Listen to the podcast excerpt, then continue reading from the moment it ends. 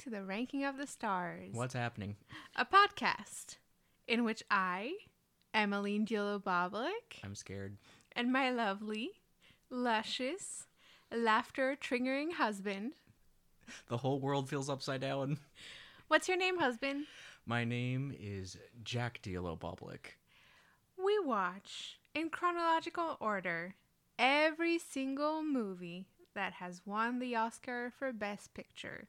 And not only watch them, but also rank them. Yeah, that's the thing that other guy forgets to say. Yes.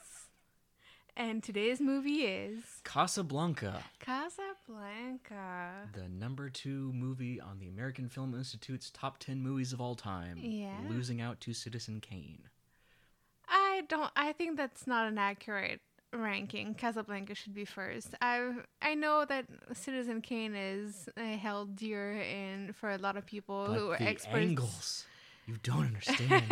no, I completely agree. Ca- Casablanca is a better movie than It's Citizen a better Kane. movie. It's a better plot. It's a better everything, I think, than Citizen Kane. But I think we're diverging from our topic. Yep. All right, you you've seen the the poster. I have it here on the paper in front of me. Mostly, It's just heads. yeah, it's just heads, but at least stylized to be in black and white, and uh, it has a noirish feel that fits in with the movie. But they could have done better with it. yeah. At least this one is not drawings of the the actors. They're actual pictures of the, of the actors. A good watercolor Yeah, poster would have been in keeping with the the pulpy nature of it. I think so. It's it's fine. Does Yeah. not provoke strong emotions either way. No, it just it's all black and white except for the title Casablanca written at the bottom uh, in red, and that's it. I should explain that the reason of the reversal is that Hmm. for the first time ever, you are doing the synopsis. Yes. instead of me. And you'd think, audience, that that would mean that I would be the one doing the fun facts in a trade of uh, responsibilities. But no, I did the fun facts. Emmeline did those as well. I am just getting a, a clean break because I'm in the midst of my finals. Yeah. And also, there was a lot of French and German and a little bit of Italian spoken in this movie. So It seemed appropriate. it seemed appropriate for me to, to do it. Speak all those languages. Yes. Characters and actors? Let's do it. All right. Well, first of all, we have Humphrey Bogart. The man, the myth, the legend. Yes, he is so damn good in this movie. He was born to play this role. He is amazing. He is such the archetypal, heartbroken, good man but wounded detective yeah. who's trying his best but is just ground down by the world and life. He's absolutely fantastic. Uh, His facial expressions are always on point with what the character is supposed to feel. It was wonderful.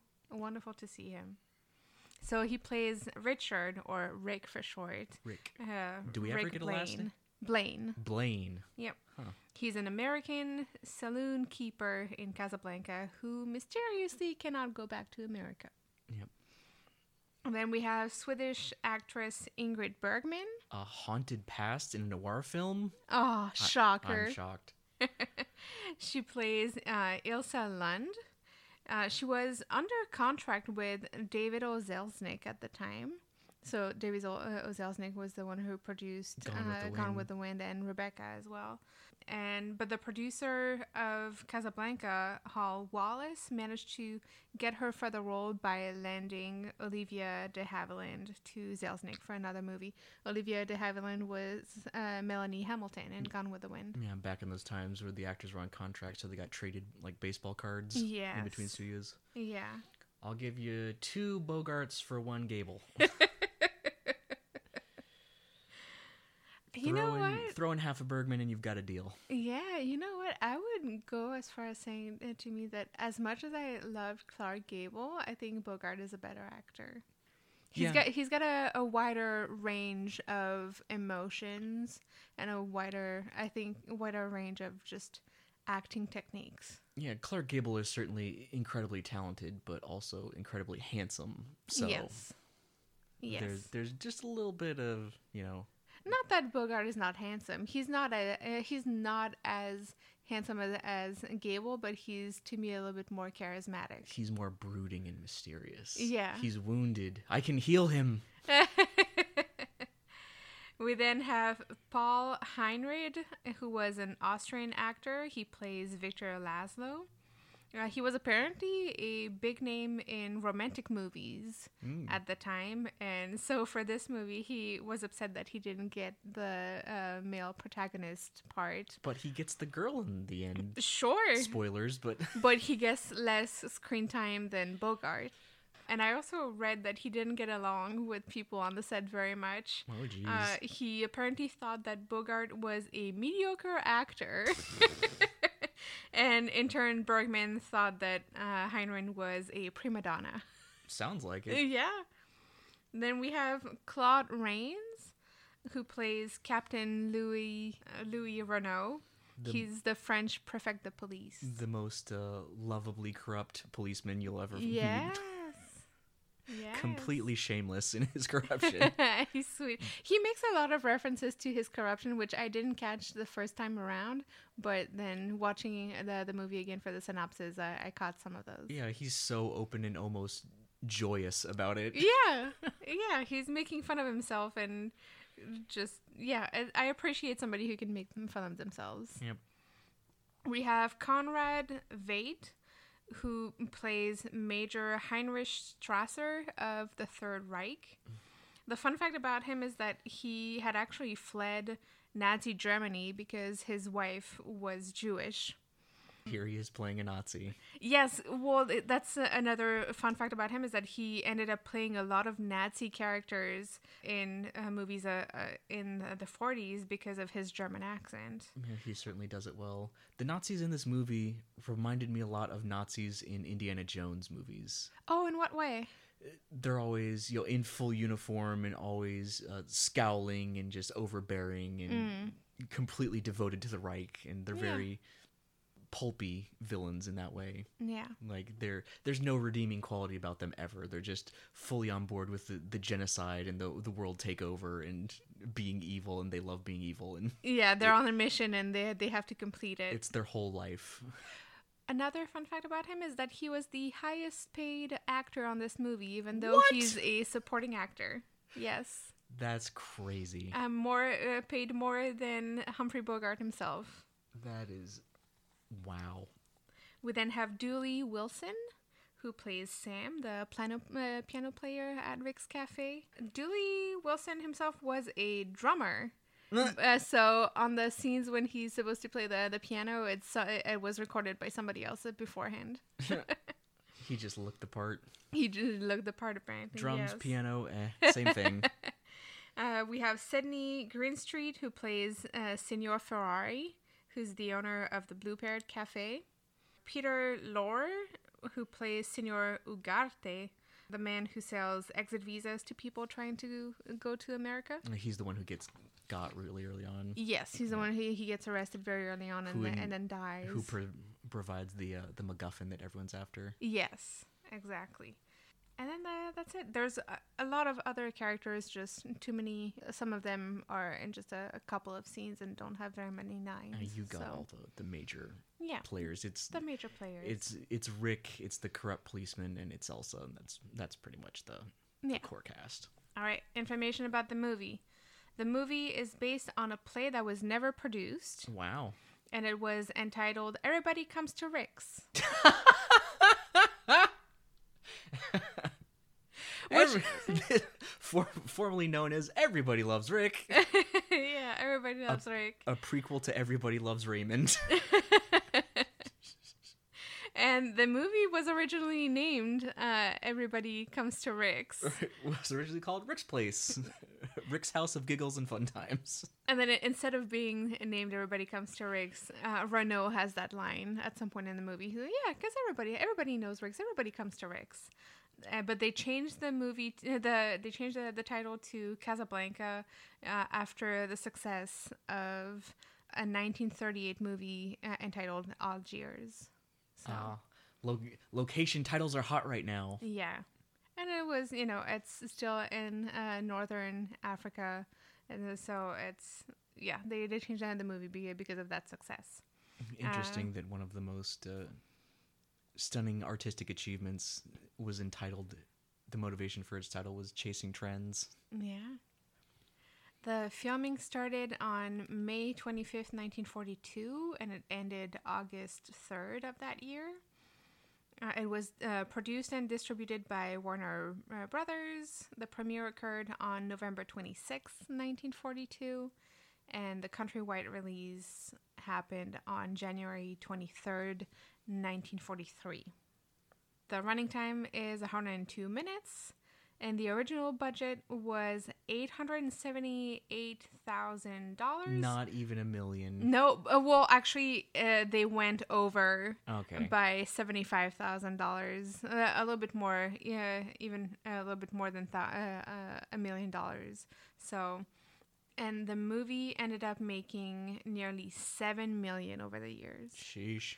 So overall, a real success, Yep. which nobody expected. Uh, apparently, like they were all. Uh, I read that uh, people were coming to the set and expecting to make this like tiny little movie, and then it was a, a huge, huge success. And then accidentally made one of the greatest movies of all time. Yeah. Oops. Yeah. All right, fun facts. Buckle up, Buttercup, because it's the most fun facts I've ever found for a movie. Because I found some, as I was telling you, on the Wikipedia page for the movie, but also I watched the movie uh, on Amazon and it has those like trivia fun facts. An That ocean come up. of information. Ocean of information, Let's exactly. dive in. I'm gonna give you as many as I can first here for this segment, but there's also some of them are sprinkled here and there in the synopsis, not to spoil the- Contextual. the, movie, uh, not to spoil the movie. Right. The slip that Rick signs at the beginning is dated December 2nd, 1941.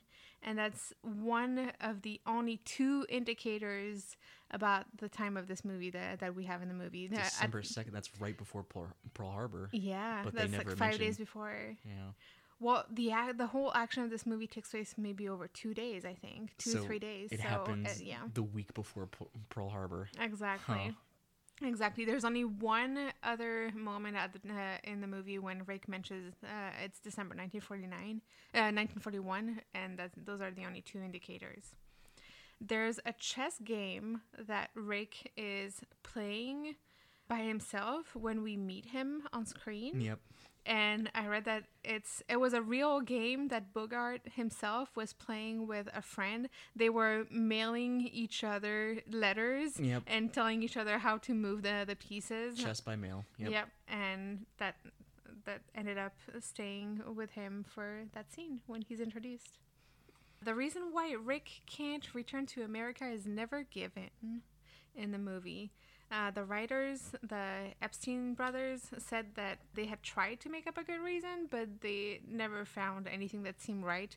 So it just left uh, as a mystery in the movie. You know, it's one of my favorite lines in the whole thing is the acknowledgement of his mysterious past by the, the corrupt police officer where he asks him, uh, did you abscond with the church funds? Yeah, I Did you- got it. Did you run away with the senator's wife? Personally, I prefer to believe that you killed a man. It's the romantic in me. And then he says, a combination of all three. Yep. I liked that line so much when I was a teenager that I memorized it. And as we were rewatching, the whole thing just bubbled up into my brain as it was being delivered. really? Yeah. Oh, I remember this. um, Ingrid Bergman was two inches or five centimeter taller than Humphrey Bogart. What? We can't have that. Make a platform for him. Exactly. Yep. So to keep the illusion that he was taller than her, they had Bogart stand on boxes Yep. sometimes, or when they're sitting down together on couches, she's like slouching on the couch to uh, to uh, make sure that that kind of heteronormative convention that the man has to be taller is Can't have a woman taller than a man. Get some phone books. Get some phone books. Platform shoes. There's other moments when they're both looking out a window when she's kind of lingering or laying down her uh, her arms over the window pane, and then he's behind her so that she seems smaller than him. She too. has to stoop in every scene they're in together. Yeah. Jesus. Another thing about Bergman is that apparently she favored the her left side. So in every romantic scene in the movie, she is filmed to show more of, of the left side of her face. God. I have no idea. Things that no one would ever notice except the, Yeah. the picky people who insist on it. How them. do you favor one side of your face? Yeah, this sounds like some old Hollywood bullshit. Yeah. It's more symmetrical. The light shines on it better. There's less creases. All that kind But that's one of the things I guess she had in her contract, and and that's how they shot her. can so. only be filmed from the left. Yeah. The first scene that they shot was the scene in uh, Paris on the day that the occupation begins when Rick, Ilsa, and Sam are toasting champagne over Sam's piano. It happens about 30 35 minutes into the movie, but some of the other actors Hadn't shown up yet. they hadn't shown up yet because they were finishing another movie, so they had to just go ahead and, and start filming in a different order than they had planned to Yeah. originally. Uh, speaking of pianos, Sam's piano from uh, one of the Paris scenes was auctioned in 2012 and it sold for over $600,000. I'm surprised he didn't break a million. Well, hold on. Because the piano that Sam plays at Rick's Cafe in Casablanca was then sold in 2014 and it sold for 3.4 million. Yep, that's a piece of film history. Yes. Yeah. Another thing personal to the actors apparently, Bogart's wife was constantly accusing him of having an affair with Ingrid Bergman. How fun. she would come to his dressing room and so he would just leave his dressing room furious and come to set still furious of having arguments with wife That's why he looks so miserable all the time he's on screen. yes yes Just helping him with his character. and apparently him and uh, bergman didn't uh, talk that much together like they would, would just be on set for their scenes but they didn't hang out they they had very little to do together outside of filming so Did i was completely Did you uh, look up and see how long that particular marriage lasted? Because I can't. No, I didn't. I not didn't imagine it was permanent. up. Let's do some on-air investigation. So yeah, to forty-five. Yeah. A Yeah. few more years. Few more years. All right, we were talking about famous quotes from the movie. In fact, in the 2005 list of uh, 100 greatest movie quotes, Oh, there's a, a plethora of them in this. Casablanca holds seven spots Yeah. on oh, that let, list. Let's see if I can get them. Uh, play it again, Sam. Yes, that's number 28. Uh, here's looking at you, kid. That's number five. This is the beginning of a beautiful friendship. Number 20. Uh, what else is there? There's at number 32, round up the usual suspects. Sure. It's not very iconic, but Yeah. it, it made it to the list. Oh, oh, I know another one. It's uh, of all the the gin joints in the world, this is the one you walk into. Yep. Yeah, that's number sixty-seven of all the gin joints in the in all the towns in all the world. Uh, she walks into mine, Yep. and then we have number forty-two. I stick my neck out for nobody, Hmm. and number forty-three. We'll always have Paris. Yes, we'll always have Paris. Yeah. Uh, the movie was selected for preservation by the Library of Congress in 1989. It was one of the, the first movies that was selected for preservation. As it should be. Yeah, it still has a 99% approval rate on Rotten Tomatoes. And in 1992, uh, movie critic Roger Ebert wrote, quote, There are greater movies, more profound movies, movies of greater artistic vision or artistic originality or a political significance. But Casablanca is one of the movies we treasure the most. This is a movie that has transcended the ordinary categories end quote and then he added quote the people in it are all so good it is a wonderful gem Yep. end quote A Uh-huh. masterpiece of genre fiction with a, a masterclass cast. yes it was nominated for eight academy awards included best actor for humphrey bogart Best Supporting Actor for Claude Rains, Best cin- Cinematography in Black and White, Best Film Editing, and Best Scoring of a Dramatic or Comedy Picture. And it won three awards for Best Picture, Best Director, and Best Screenplay. No best actor. No, I was surprised by that. I was really surprised by that because Bogart is just absolutely fantastic in Yeah, this. Yeah, he is that character. Yeah. And speaking of the wins, the there was one that was a little controversial moment of the Oscar ceremony. When Best Picture was announced, Jack Warner, the head of the studio, got up first mm. and accepted the award instead of the producer or the director. And so the producer, Hal Wallis, was furious, and then he ended up quitting wor- working for Warner Bros. Yeah, I'd be mad too. Did you do the work? No. No. You just own the building where the work happened. And then the losers bracket for this one, we have the mo- the other movies that were nominated for Best Picture that year. We have For Whom the Bell Tolls, Heaven Can Wait, The Human Comedy, In Which We Serve, Madame Curie, The More the Merrier, The Oxbow Incident, The Song of Bernadette, and Watch on the Rhine. Well, that Do you know any of them? No. I've Well, never heard of any For of whom them the bell tolls sounds familiar, but I couldn't tell you what it's about. yeah, that's it. Well, those all sound dreadful. I'm glad we watched and got to watch Casablanca. I'm glad it was that one. This feels weird. This is usually the Yeah. the moment where I hand you the baton and then you take over for the synopsis. I'm having an existential crisis. I feel I feel vestigial. I feel useless. Who even am I without the synopsis? well, you'll get back there. You'll get back here next week. Yep. All right, Next week I'll be a real boy. let's start. The credits begin to appear laid out over a map of Africa and played over music that was composed by Max Steiner, who also did the music for Gone with the Wind. It was a, an interesting world map because it had like three dimensions to it. It wasn't flat. There were Yeah. little ridges and whatnot. Almost looked like it was made out of clay or something. Yeah, I can see that. And the music that's played in the opening credits was originally written for a 1934 movie entitled The Lost Patrol, and he reworked it to sound more, quote, oriental. Hmm. And then we hear the French national anthem, La Marseillaise. The opening sequence uh, is of a world globe rotating and the narrating voice saying, quote, With the coming of the Second World War, many eyes in imprisoned Europe turned hopefully or desperately towards the freedom of the Americas. Lisbon became the great embarkation point, but not everybody could get to Lisbon directly. And so a tortuous roundabout refugee trail sprang up.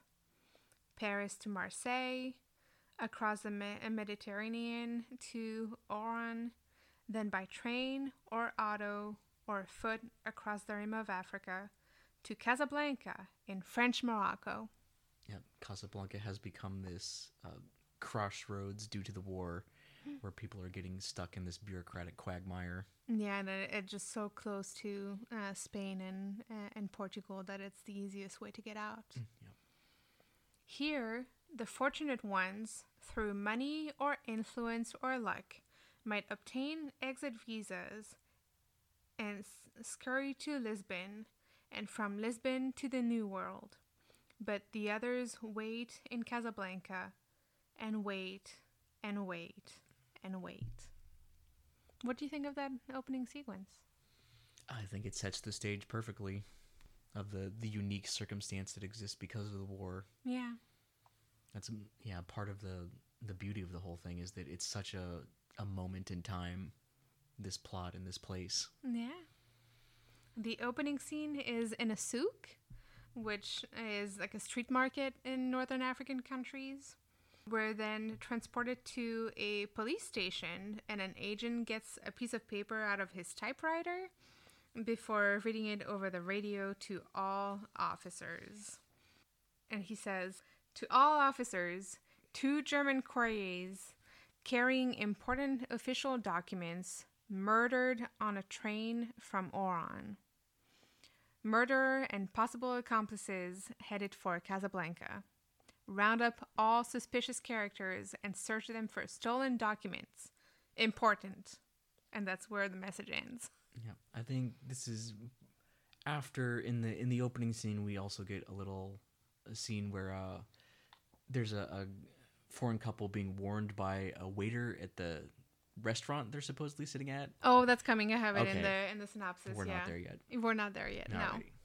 We then go back to the souk, and police officers start to gather pretty much anybody who looks even remotely suspicious, German, or just like they don't belong there.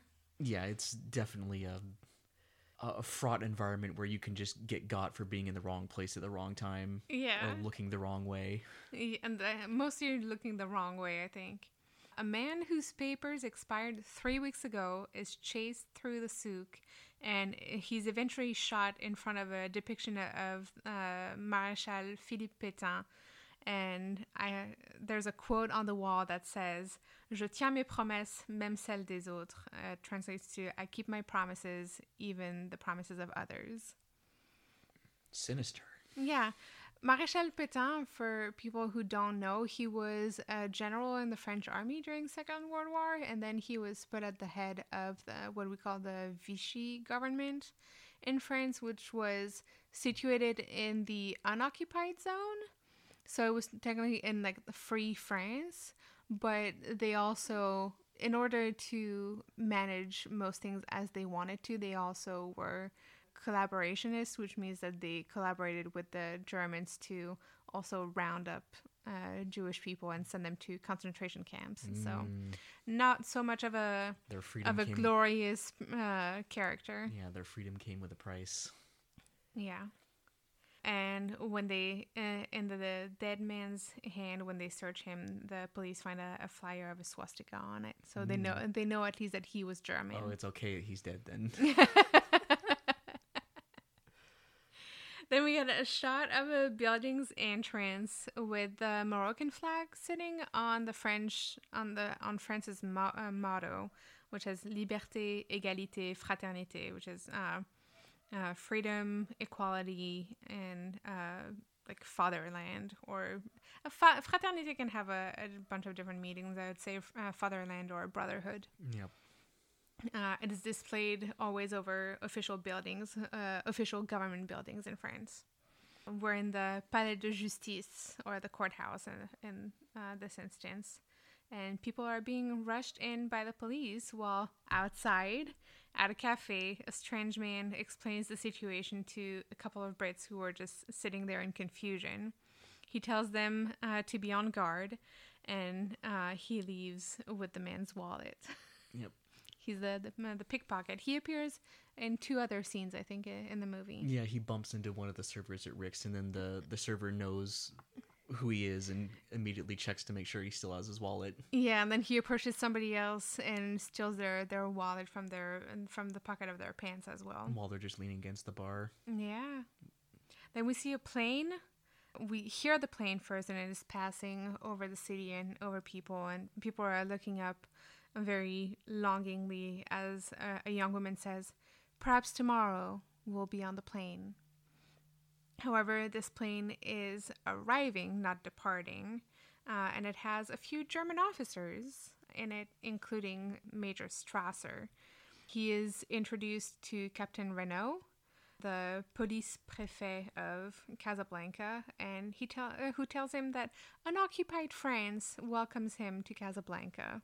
I love that he has always those like little subtle hints to his rebellion against German. Like the it's not f- just France that welcomes him to Casablanca; it's unoccupied France. He's yeah, they're always very clear about the distinction between occupied and unoccupied France and what that you know means legally and yeah, for their relations and and how far they have to obey the Germans and whatnot. yeah.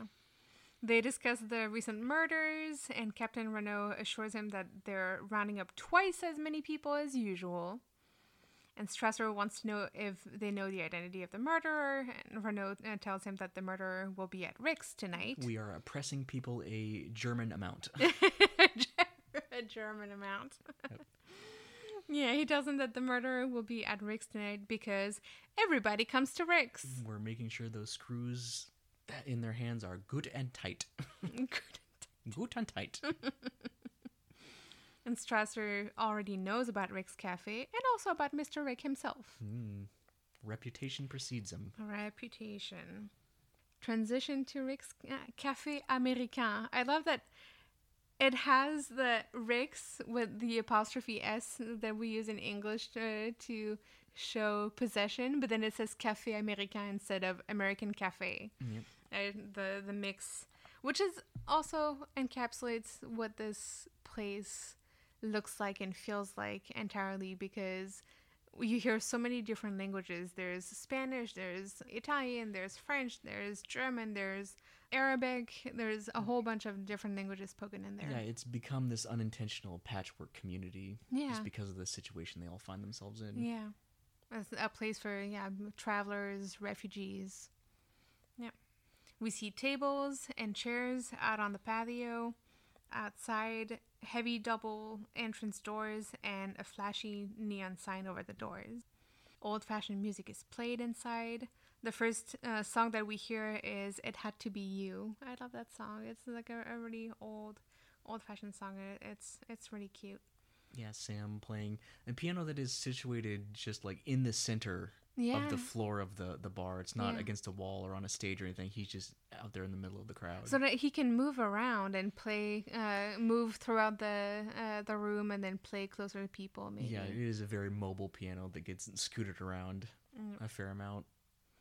We enter the cafe and come close to the piano singer Sam as people listen to him.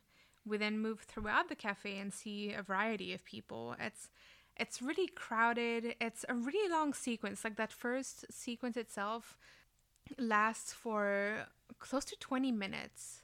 It's a, it's almost the the first third of the movie. Yeah, you spend a lot of time in Rick's bar. It's almost a, a place movie Yeah. in the way that Grand Hotel is. Yeah, yeah, yeah. I I thought about that when we were watching the the movie. Yeah, both in Rick's uh, cafe being a place and Casablanca itself being a place. So it's a, a place within a place. Yeah. One man is drinking and lamenting, waiting, waiting, waiting. I'll never get out of here. I'll die in Casablanca. A woman is trying to sell her jewelry. Uh, she's trying to sell diamonds, but everybody's selling diamonds, so she's not getting Yeah, as much money as she wanted drowning in diamonds, says the buyer. yeah. Then two men are playing with dominoes. I didn't know exactly what the, the game they were playing was, but they were playing with dominoes. And one says, The trucks are ready. The men are waiting. So we know that there's things that are being plotted mm, in this place. Everybody in this place has some sort of scheme or plot that they're involved in. yeah. Yep. They're both, I wrote in my notes, they're both being careful and they stop talking as soon as they hear somebody speak in German next to them. Yeah, there's about half a dozen other movies happening in the background of this movie. yeah.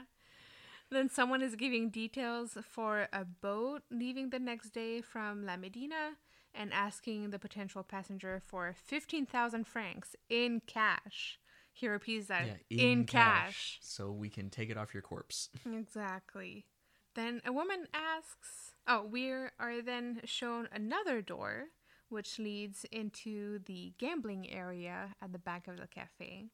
And a woman asks uh, the waiter, Carl, if Rick will have a drink with her and her friend, which prompts Carl to answer her that Rick never drinks with customers. Never. Never. He repeats that a couple times. There's uh, always customers who ask him and nobody else if Rick can come and have a drink with them. He's like, that never happens. He never comes in and drink with the customers. Yeah, asking for personal favors, and Rick does not show favoritism in that way. Yeah. Uh-huh. Rick is a neutral party. Rick Yep. is Switzerland. I like that. Yep. I like that. We then get a close up of a hand approving a transaction for a thousand francs and signing his name, Rick. Then the camera zooms out to reveal Rick, Humphrey Bogart, smoking and drinking. I. There's almost. There's very few scenes in this movie where uh, Rick is not smoking. And it's probably the ones that show him in the flashbacks, right? Before he's broken. Yes. He doesn't smoke in the in the last scene at the airport, but otherwise, whenever we're inside the the cafe or anything, he's always smoking and drinking. He needed his hand free for to hold other things in the Yep. last scene. Yeah. But when otherwise, when his hands are unoccupied, yeah, there's a cigarette in them, Mm. cigarette and a, a glass of whiskey. Then a man is being prohibited from entering the saloon, from gambling, from the ga- uh, gambling area. Rick tells him that his money is only good at the bar, and the man, who has a very heavy German accent, promises to report him to the Angriff, which translates to attack. So I I guess he was going to report him to the police. Yep, the guards. just never never explained. Then a short man wearing a suit with slick hair also approaches Rick and starts up a conversation about the two dead German couriers. A man whose appearance screams weasel. yes, you know, just from the way he looks, you know that this man is trouble. He he's got a he he's got sort of a He looks in- greasy. he looks greasy. He's, he's has a, a little bit of an innocent face, but the way he dresses, the way he does his hair, you know that he's trouble. And he seems on edge as well, which Yeah. he's clearly up to something. Yeah. Rick tells him that. Oh, Rick is not being pleasant with this man, who then tells him, You despise me, don't you? You object to the kind of business I do. But think of those poor refugees who'd rot in this place if I didn't help them. At which point, we understand that he's one of the people who uh, charges ridiculous amounts of money uh, to people uh, who just want to escape to Lisbon. Yeah, and by help them, I mean take advantage of the uh, poor position they're in and extract a, a bunch of money. Yeah. Yep. He tries to defend himself by saying uh, that he offers exit visas at half the price that Renault asks for. So then we discover that the uh, Renault character is a corrupt cop, also. Is that so parasitic? He asks. And then he informs Rick that he will be done with this whole thing, with the whole business tonight, and then he's leaving Casablanca. He's one day from retirement. one day away from retirement. In fact, he has letters of transit signed by General de Gaulle himself. And I didn't uh, make a note uh, here, but I read in the fun facts and the trivia on Amazon that letters of transit were actually not a thing. It's mm. something that the, the writers invented for the purpose of the movie. yep, he has a MacGuffin. Valuable MacGuffin, just like in most noir films. He says they cannot be rescinded, not even questioned. He's planning on selling them tonight for more money than him and Rick can ever dream of. And he says he's got lots of friends in Casablanca, but since Rick despises him, he's the only person he trusts, and he asks Rick to keep the papers uh, for him until he's ready for the sale. Wait a minute, says Rick. I've heard a rumor that those two German couriers were carrying letters of transit. Oh, I've heard the, that rumor too. Poor devils. Who can say? And that so that character I forgot to, to say his name. That's uh, Ugarte. Now we go back to Sam playing another song that the crowd and the other musicians sing with him. The song is called "Knock on Wood," and it goes like, "Who's got trouble? We've got trouble. How much trouble? Too, Too much, much trouble." trouble. And yeah, that's Knock just on knock wood. on wood. And then the whole crowd knocks on something. Some people Yes. just bonking on their own heads. They, that's the musicians. You see some one musician knocking on his own head, and everybody uh, takes their like silverware and they knock on the tables. The light is dimmed, and there's a spotlight only on Sam. And as he stops by, Rick discreetly opens the top of the piano and slips the paper in there. Puts the MacGuffins inside. Yeah, which I would have thought would alter the sound of the music, but I guess there's a that little space Yeah, they're just for hiding stuff. Yeah. Then a big man named Ferrari enters and tells Rick that he'd like to buy his cafe. It's not for sale. But you haven't heard my offer. It's not for sale at any price, says Rick. Then they have a little bit of a grim conversation because Ferrari asks how much he wants for Sam. And Rick says he doesn't buy or sell human beings. To which Ferrari answers, Too bad, that's Casablanca's leading commodity. Yep. Oof. Oh, that was gross. Yeah, he's a much more uh, unscrupulous and brutal businessman than Rick is. Yeah, he's also very realistic about the about the situation here. It's like, yeah, if you're gonna be in business in Casablanca at this time, then you gotta have you're gonna have to deal with human beings. Yeah, you can tell from the beginning that uh, Rick, is, under his gruff exterior, has a, a wounded heart of gold. Yeah. Uh, we could make a fortune, he says. Uh, they bring the conversation to Sam, who refuses Ferrari's offer, even though it's double what Rick pays him. At the bar, Sasha, the bartender, the Russian bartender, is hitting on a French woman named Yvonne. And he's serving her a glass of unspecified alcohol from the boss's private stock. Yeah, he keeps telling her he loves her Exactly. in a very he tells like yeah. flippant and playful way. He, Here is a drink because I love you. Because I love you. He tells her uh, he loves her, and she says, "Shut up." Yep, because she wants Rick. Yes, she's waiting for Rick. She only has eyes for Rick. She sees Rick approach and asks him if she will see him tonight, but Rick never makes uh, plans too far ahead. Yep, doesn't drink with customers. Yeah. Even asks for another drink, but Rick says she's had enough, and he orders Sasha to take her home. Yeah, he grabs her by the arm and is like, "You've had enough. Yeah, Go home. Yeah, get out of here." Yep. Outside of the cafe, Rick meets with Renault on the patio. And Renault makes a rude comment about Yvonne. He was like, Oh, I, I could catch her on the rebound. Mm. Like, Jesus Christ. Yeah, he's much more of a philanderer and womanizer than Rick is. Yes. And this is also the scene where we find out that Rick's Cafe is right next to an airport, Mm-hmm. which seems like a bad location for a bar. The constant noise and engines and but we never hear any of that. This is the only scene where it's ever referenced Yeah. how close it is to the airport. Yeah. Cuz they're sitting facing a runway and they, a plane is taking off and it's just driving straight towards them and then goes over them as they're sitting on this patio. I guess it's also like it's a cafe. In the synopsis that I read, it's described as a nightclub. So it might have been that the the airport is not that much of a, of a trouble or an inconvenience because there might be less Yeah, planes. planes taking off at night. that makes sense. So And this is where we get the the line that I remembered from a teenager. exactly, they see a plane departing, and Renault asks Rick if he would like to be on it. Why? What's in Lisbon? The Clipper to America? Says Renault, and this leads to their first conversation about Rick's mysterious identity. Re- Renault says, I've often speculated about why you don't return to America. Did you abscond the church's fund? Did you run off with a senator's wife? I like to think that you killed a man. It's the romantic in me. Yeah, Renault has him. He has him pegged from the beginning of he never buys into the the gruff exterior that Rick's trying to present. He knows like you're just a big softy and you're not fooling me. You fool everyone else, but I know what's really going on. He knows there's more to it. yeah.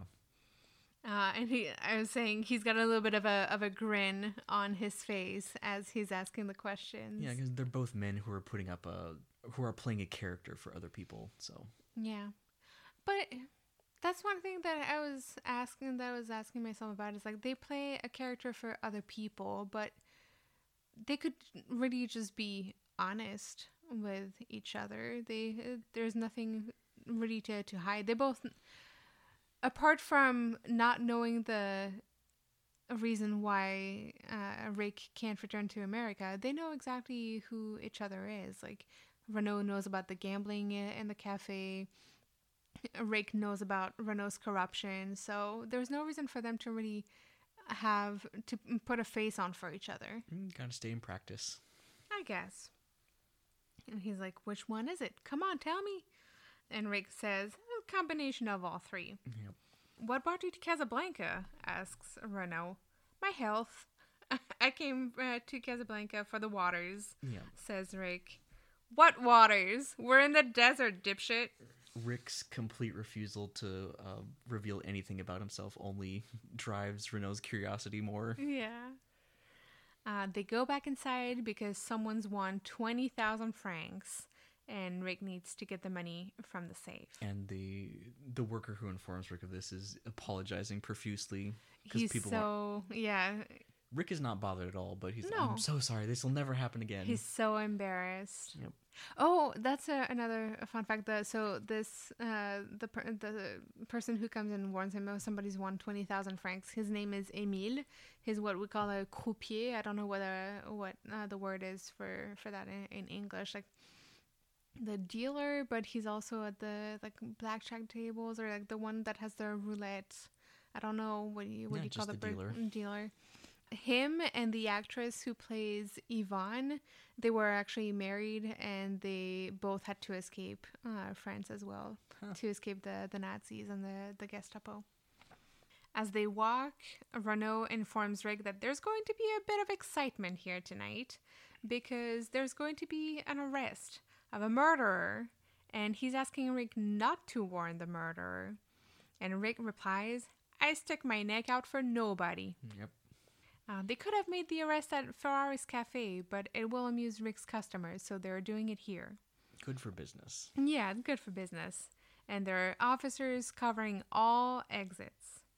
Then uh, Major Strasser from the Third Reich will be here too. Oh, and by the way, Nazis. by, by the way, Nazis are coming. Rick knows that Renault is up to something, and Renault tells him that he knows exit visas are being sold in his cafe, but he also knows Rick himself has never sold one. And that's why he allows the cafe to be open. I thought it was because I let you in at the roulette, says Rick. That's another reason, replies Renault. Uh, he then informs Rick that a man arrived today in Casablanca and will offer a fortune for an exit visa to America. That man's name is Victor Laszlo. Rick's face changes a little bit and he seems impressed or intrigued. Uh, Laszlo has already impressed half the world by uh, escaping the ca- concentration camps, and Renault is here to make sure that he never leaves Casablanca. yeah, he's some sort of non-specific uh, political leader. Yes, he's a leader of the underground. Yeah, something something resistance. They never go into too much detail. Yeah, they just call it the underground movement. They never call it the, the resistance or anything. He's so. the the head of the rebels. Rick is ready to bet 20,000 francs that Laszlo will manage to escape Casablanca. And Renault says, oh, make it 10. I'm only a poor corrupt official. Uh, we then learn that Laszlo is traveling with a beautiful lady, and Renault suspects Rick could help them because he thinks that Rick is a sentimentalist at heart. He proceeds to let Rick in on the details. He knows about his uh, his own past. He knows that Rick uh, ran guns to Ethiopia in 1935, and that in 1936 he fought in Spain on the Loyalist side. Uh, we then see French, Italian, and Moroccan police officers arrive in the cafe.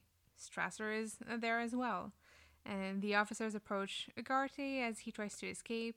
A few shot, uh, a few gunshots are exchanged, but Ugarte is surrounded and he's taken away. yep. And as they surround him, he- Rick, help, help, Help! Rick. and Rick uh, stands by, unmoved. Yeah, I mean, what could he do at that point? The, there's police everywhere. There's there's nothing he he can do uh, to help Ugarte escape. Yep. And like he said, he sticks his neck out for nobody. Yep.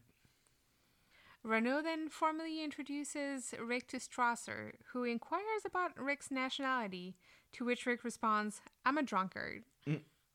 That's when he pulls out the little booklet and says, "We know everything about you." Yeah. And then he, uh, Rick takes the the booklet and looks at all the the information they have on him and says, "Are my eyes really brown?"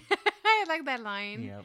I like he that just line. yeah he never never intimidated for a second never bows or scrapes or uh, plays into their ego like all the other people do he just thumbs his nose at them and just does not care at all it's Yeah. great I mean, I you know that's kind of the best strategy in that situation. Like even if you're scared that you're gonna be caught uh, by by the Nazis in this case, like don't let them know you're scared. Yep. Cause if you know anybody, if you let anybody know you're scared, that shows that you have something to hide, right? Blood in the water. Yeah.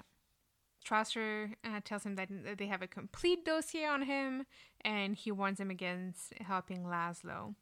Rick assures him that his only business is running the cafe. Cut to the entrance of, the ca- of said cafe, and uh, we see a young man and a beautiful woman arrive. I reserved a table. Victor Laszlo, Mm, says the man. what timing? He's wearing like a he's very tall. He's wearing a a beige suit and Got a little scar over one eye. yeah, over his right eye.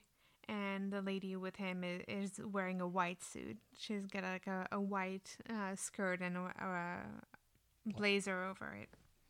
They walk by Sam, who seems to recognize the lady. At their table, a man approaches Laszlo under the pretense of needing to sell a ring. Recognizes her and is not happy about it.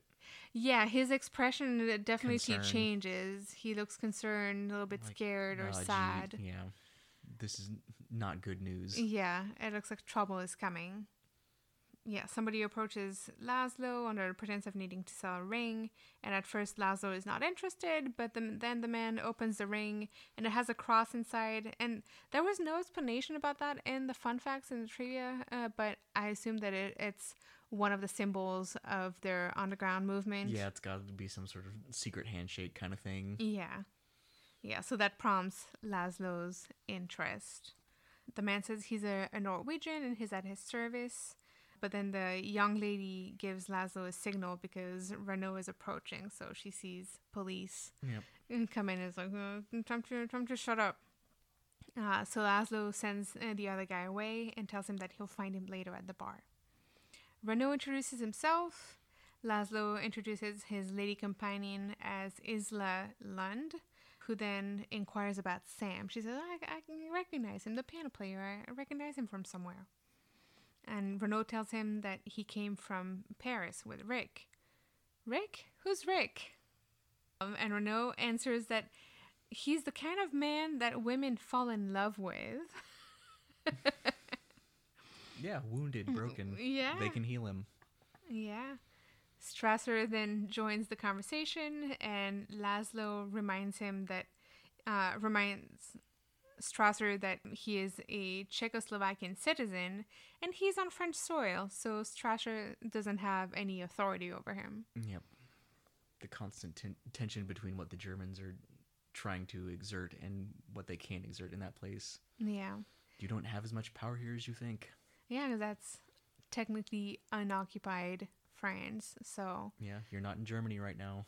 But that yeah, that's the the controversy here is that it's unoccupied France, but it's under the regime of the Vichy government, which was collaborating with the Germans. Yep. So it's They're allies, but they're trying to act like they're rulers. yeah, that's a mess. Laszlo and Ilsa are then invited to check in at the police station tomorrow morning uh, to talk about their presence in Casablanca and the troubles they are already causing. Laszlo then goes to the bar and he sees the Norwegian, uh, whose name is Berger, who tells him that Ugarte was arrested tonight, so he can't do anything for him. Um, we then shift back to Ilsa, who asks for Sam to come over next to her table. Sam starts playing music, and Ilsa inquires about Rick. Uh, Sam tells her he's not here. He left already. He's got a girl at the Blue Parrot. And Ilsa tells him that he used to be a better liar. So Yep. we know immediately that they they were friends. Like they have this shorthand together for Yeah, communicating. familiarity with each other. Yeah. And Sam turns to him, and he he seems uh, really sad and concerned. Like, "Leave him alone. Yep. You're bad luck to him. Bad news. You're exactly Nothing bad good is going to come of this. Uh, she then asks him to play the song as time goes by, and we get a close up of her face getting sad. It's And Sam refuses it first and tries to claim that he doesn't remember it. yeah, he's like I'm a little rusty. Yep. She's like, I'll hum it for you. Rick interrupts the song and he says, Sam, I thought I told you never to play Yeah, the forbidden music, Sam. God damn it. Which ori- originally that line was supposed to be "What the fuck are you playing?" or "What the heck are you playing?" and it was vetoed by the uh, the Breen production company or the the Breen office in Hollywood, which was the censorship company. There's people who get shot in this movie. We never see any blood though, yeah. so There's a loud noise and people fall over. Who can say what happened to them? yeah.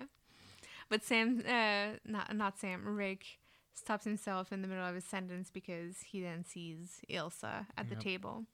Uh, the tension between them is really, really palpable, and it's clear uh, from the very first time that they're on screen together that they loved each other, but in a in a different life. yep. They have a history. Yeah. Then Renault and Laszlo come back to the table, and Renault informs them that there's a curfew and they have to leave. Hmm.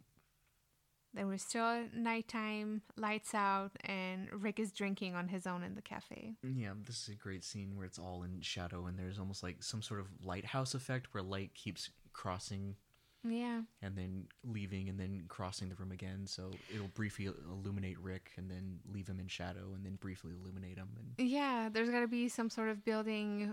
Uh, we see that uh, a couple times during the the night scenes where there's a light going around. You know, because they have a curfew, they're checking for people Yeah, who might be in the streets. Yeah. Uh, Sam enters the room and tries to convince Rick to get away from Casablanca because there's nothing but trouble for him here. But Rick responds that he knows she's coming back. It's December 1941 in Casablanca. What time is it in America? yeah, he Sam's really insistent. We can go anywhere and uh, have a night on the town and drink together and have fun. Yeah. And then he tells Sam to go home, and Sam refuses and says, "No, if you're not going anywhere, I'm going to sit here with you." Yeah, I like Sam. He's Yeah. a, he's a, a loyal character. He definitely shows that he cares for Rick. Yeah, genuine friendship. Yeah, genuine friendship. I like that. Yeah, Rick says, uh, "What time is it in America?" I don't know. My watch stopped. Says Sam. I bet they're asleep all over America. And then he says, "Of all the gin joints in all the towns in all the world, she walks into mine." Yep. And then he pounds his fist on the table. Uh, then he grabs his face and uh, Sam asks, and asks Sam to play uh, the same song that Ilsa asked for as time goes by.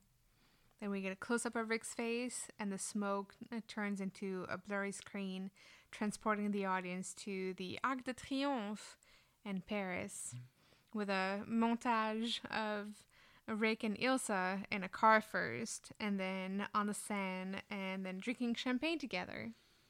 Yeah, this is the, I think the first transition we've had where the screen, yeah, like blurs and wobbles like that Yeah. when we're going into a flashback. Yeah, We're dissolving into the past. it was really nice. It was really well done. I thought. Yeah, for for the time. I thought it was it was a really good transition. I like that it had the the smoke at first also. Like it, it really looks like it's the smoke turning into uh, a blur. Yeah, a very intentional. We are moving backwards into the past. yep.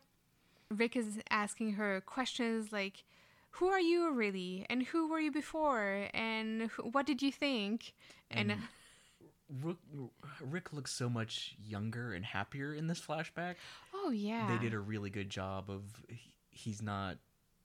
You can tell when when he's in Casablanca, he's just beaten down and miserable, and here he's he's chipper and, and happy, and uh, he's wearing a like more colorful clothing. Even yes he seems like a different person. Yeah, the the expressions on his face are uh, a much lighter. He's smiling. His eyes are bright. uh, Definitely a much happier mood. But then Ilsa says, "We said no questions," so he doesn't Yeah. doesn't stick to it. This is a, a, a fresh relationship. Yeah, they clink their glasses, and Rick delivers that line. Here's looking at you, kid. Yep. Uh, we see them dancing and then back in a hotel room or in an apartment. And he asks her how come he's so lucky to have found her. She tells him there used to be another man in her life, but he's dead now. And they smooch. Dramatic music, and the Germans are seen invading France. Yeah, they have a little propaganda truck that they wheel up and just start screaming out of the speakers. I wonder if those were actual images of the Germans arriving in France because there was a, a poor quality to those images. Like it, it looked more like something that something that was shot by just a, an individual, so not something that was shot for the movie. It looked more like homemade film of the Germans arriving. We suddenly got the the Zapruder film Mm. dropped into the middle of this movie. Yeah, they probably couldn't get their own footage from from Paris and Germany, so Yeah. Yeah, because they had yeah they were pro- they well they didn't shoot uh, in in France or anything or they didn't, most of the the movie was shot in uh, California the uh, in the studios but we then hear a German radio announcer speaking in French and he says I quote in French first Ici Stuttgart Allemagne Français Parisiens les troupes françaises ont abandonné leur position Les Allemands seront demain dans la capitale. Which says, From Stuttgart, Germany, to the French and the Persians, the French army has given up its ground. The Germans will be in the capital tomorrow. Cut to a cafe named La Belle Aurore, which translates to the beautiful dawn, uh, with Sam singing As Time Goes By Yeah. again, and Rick is getting champagne. As he reunites with Ilsa on screen, Sam is uh, singing the lyric, The world will always welcome lovers. I love that. I hadn't noticed the combination of the two of them being on screen and then that lyric being sung as, as we see them in the cafe. yeah. Uh, I s- uh, only noticed it really when re- I was rewatching for the synopsis. That was beautiful. It was beautiful. Um, and then Rick serves them, serves all three of them some champagne because he says we gotta finish this one and then three more because the bartender says he'd rather he'd rather water his garden with the champagne than giving it to the Germans. we hear cannons and bombs that are getting closer to Paris and they must leave. Rick says that the train to Marseille lives at five o'clock, and he'll pick Ilsa at her hotel at four thirty. But she says she'll meet him at the train station. She's got stuff to do uh, beforehand, And people always meet other people at train stations in movies when they say they're going to. right? Right? He says, "Why don't we get married in Marseille?" And but then she says, "That's too far ahead to plan," which brings us back to him saying, "Oh, I don't make plans too far ahead." Earlier with Yvonne. She asks him to, to kiss her as if it's the last time, and then we fade. Yeah, he he tries to, to push the marriage a few more times with saying, "Oh, we could get married immediately on the on the train. We could do it." And she's clearly not into it at that point. And yeah, Yeah. and then, then the kiss me like it's the last time. like, Yeah. she's she's clearly forecasting doom, and he's just not picking up on it. at all. No, no, he yeah he says oh the we can ask the the conductor or uh, maybe not the conductor but uh he could do it like a captain on a boat can do it so why couldn't he do it on Yeah. the train? And yeah, she has those lines where if I remember well, she says like if you know if we were to be apart, just remember remember how much I loved you and yeah. Yeah, she's clearly trying to end things, and he's just not. He's oblivious to it. Yeah, kiss me like it's the last time, and then we fade to the a rainy train station, uh, with Rick wearing a like typical noir film trench, Trench coat coat and fedora. and fedora. Yeah, rain pouring off his fedora. Yeah, I like rainy scenes. I like when there's rain in movies. Very melodramatic and appropriate. We have reached peak noir. Sam arrives and he gives Rick a letter he found in Ilsa's hotel room, which says, Yeah. Sam was out looking for Ilsa. "Yeah, And he, when he first walks up, he goes, "She's not coming. she's not coming. I couldn't find her anywhere, but I found this note." Yep. And the note says, Richard, I cannot go with you or ever see you again. You must go. You must not ask why. Just believe that I love you. Go, my darling, and God bless you. Ilsa. I completely butchered this. Uh, as the rain continues to come down, the water washes the ink away. That was another great visual. I like seeing we get a, a close up of Yeah. the handwriting and then the water coming down on it. and yeah, washing all the ink away. Yeah.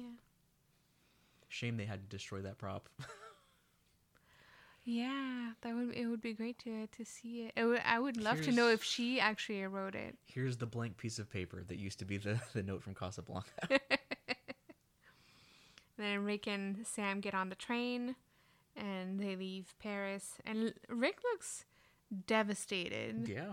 He's he's leaning on the train. His face is completely changed in, in an instant. Yeah. This is the the moment his heart broke, and it's still broken all this time later. Yeah. Back to present time in Casablanca, and Ilsa enters the cafe. She wants to talk to Rick, and Rick doesn't hold any punches in letting her know that she completely broke his heart. Yep. Uh, she then tells him her own story using the third person. She says she came from Oslo to Paris and suddenly met a man she had heard about her entire life. She looked up to him and worshipped him and fell in love. Rick says he's heard the story many times before and asks her who she left him for, but she leaves without answering him. Yeah. Next day at the police station. He's very very confrontational with her. He's yeah. angry and not holding back. There's no attempt at a reconciliation or please take me back or anything like that. It's just very accusatory. Which is weird because when Sam first comes to him in that in that scene, uh, he tells him, "I know she's coming back." So you would expect him to just be waiting for her and be ready to just and to leave with her, no questions asked. But Yeah. yeah, he's very very angry. He has a lot of resentment and wants. They're they're no longer in the no questions asked anymore. He demands answers. Yeah, it's it's a very look what you did to me kind of feeling. And she tells him multiple times in the movie that she can see the difference. She can uh, see who he has become now, what what he has become now. So Yeah, he's just this giant bleeding wound. Next day at the police station, Strasser and Renault are waiting for Laszlo and Ilsa. Strasser suspects that Ugarte left the papers with Rick and suggests that Renault has the cafe searched thoroughly from top to bottom. Renault comments that Rick would never leave the papers there because it would be too easy to find them. But Strasser replies that Rick is probably just another dumb American. To which Renault responds that he should not underestimate dumb Americans. After all, he himself saw what they were capable of when they marched into Berlin in 1918. They might be dumb, but there's a lot of them. Yeah, and Strasser just like he straightens up on his chair and he looks straight across to to Renault like, "You did not need to remind me of this." How dare you? Uh, this is just one of I wrote. This is just one of many examples when Renault subtly puts Strasser in his place. Laszlo and Ilsa arrive at the police station, and Strasser makes uh, himself very clear. It is his duty to see that uh, Laszlo remains in Casablanca, and since Casablanca is under French authority, Renault's signature is required on every exit visa. Renault confirms that he will not provide such signature for them, and Strasser then tries to make a deal.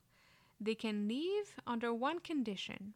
If Laszlo gives him the names and whereabouts of the leaders of the underground movements in Paris, Prague, Brussels, Amsterdam, Oslo, Belgrade, Athens, and Berlin. If he can provide that list, he can have a visa tomorrow. You only have to betray everyone. Yeah, you only have to give up all your friends and Yeah.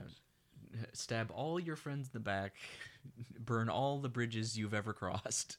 Yeah, and then Laszlo says, you know, even if I gave you all these people, there would be thousands more that would rise. And I don't think the German, I don't think the the, the Germans, I, I think he even says the Nazis. I don't think the Nazis can kill that fast. Laszlo says, cut off one head and two take its place. Hail Hydra.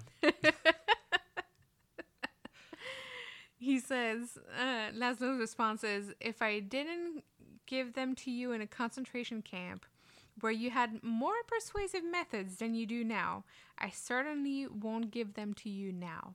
Yeah, that was surprising that this movie mentioned concentration camps. Although it did not specify that they were rounding up Jews in them. It was just general.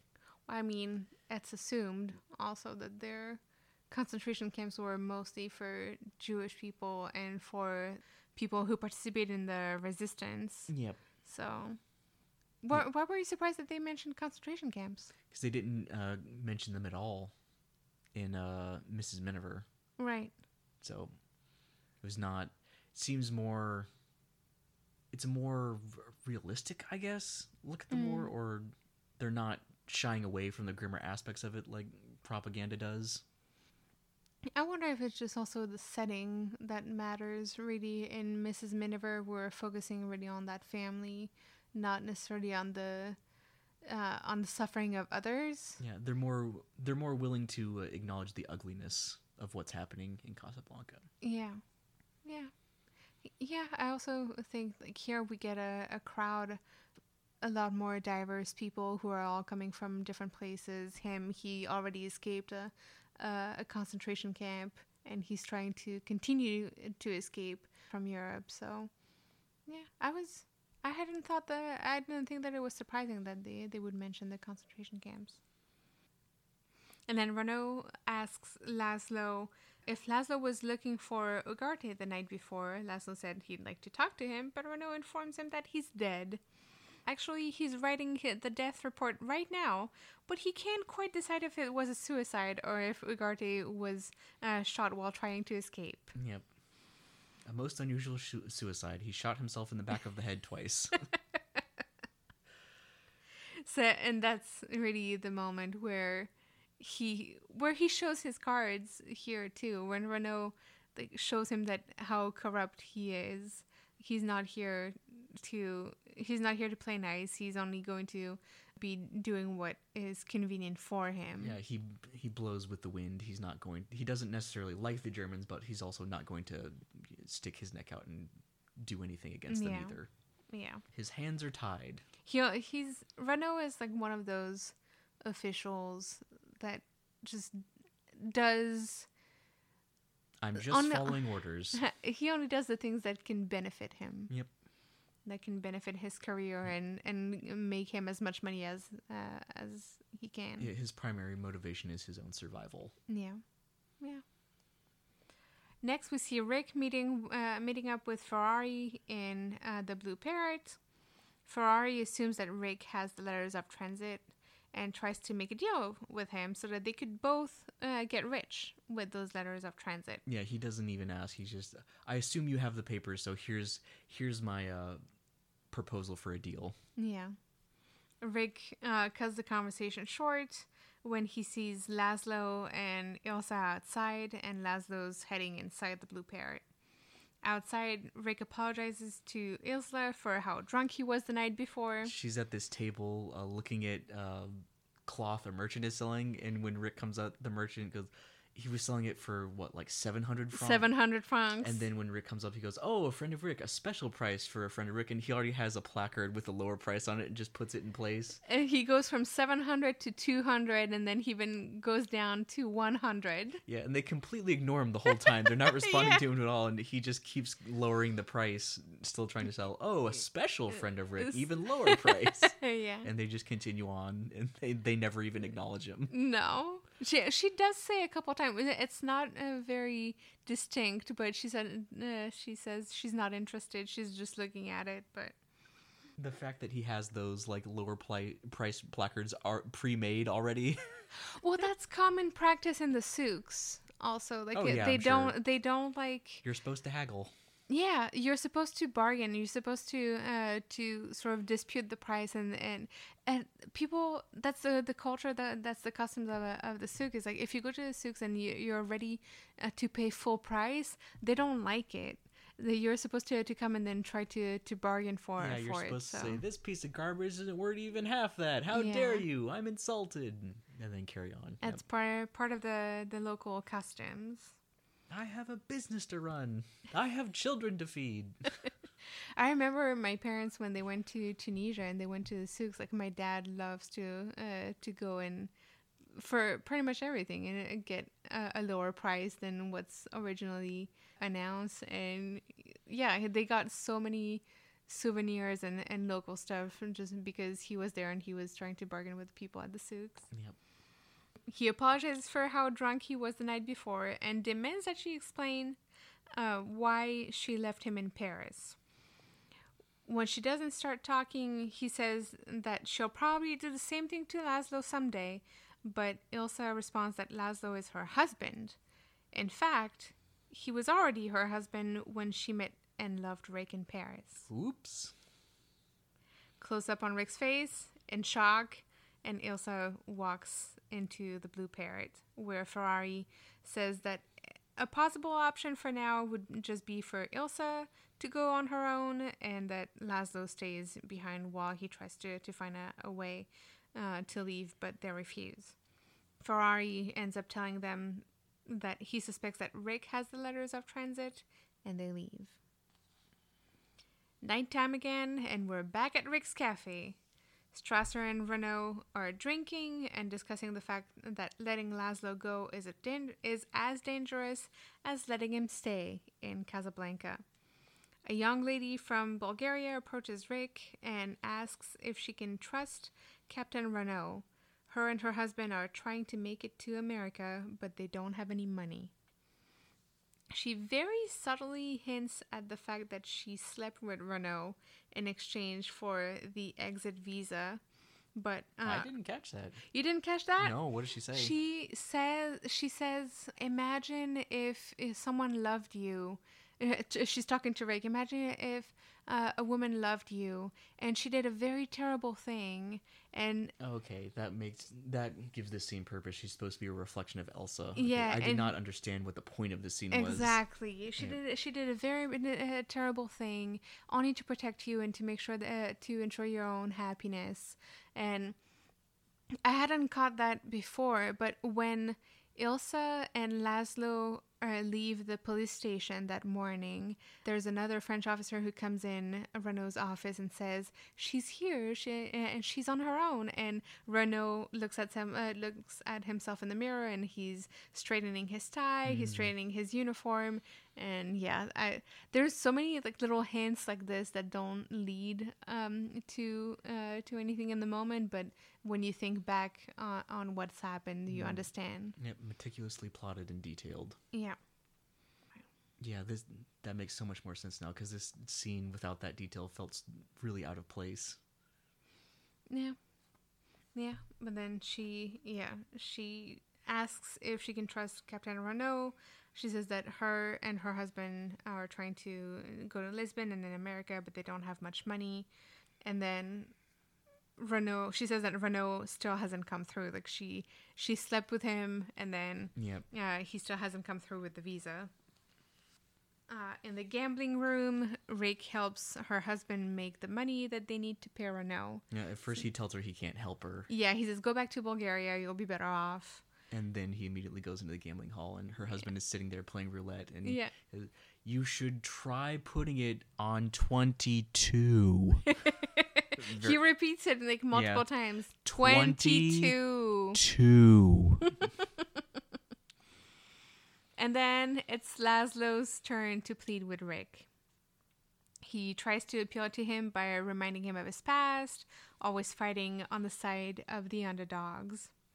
He offers Rick a hundred thousand francs, then two hundred thousand francs for the letters of transit, but Rick refuses. And he says, There must be some reason why you won't let me have them. There is. I suggest you ask your wife, replies Rick. Outside of Rick's office, the German soldiers are singing Die Wacht am Rhein, the watch over the Rhine, which is one of like, the German national anthems. They have multiple. Yeah, there's an official one, and then this one was used uh, for a period of time. Is this the the wartime anthem? I guess. Well, there's another reason is that uh, I read today while looking for inform- information that they couldn't use the actual uh, German national anthem because there there were some laws about using foreign music and because France is an enemy of the of uh, was an enemy of Germany at the time they had some special not copyright but you know money that you have to pay uh, when you want to uh, when you want to play uh, somebody else's music for so they couldn't get the rights to the German national anthem for the, the movie so they played another one that wasn't under copyright for that outraged, Laszlo asks the musician to play the Marseillaise, and other customers uh, join him in singing, and they overpower the Germans. Yep, they have an anthem fight.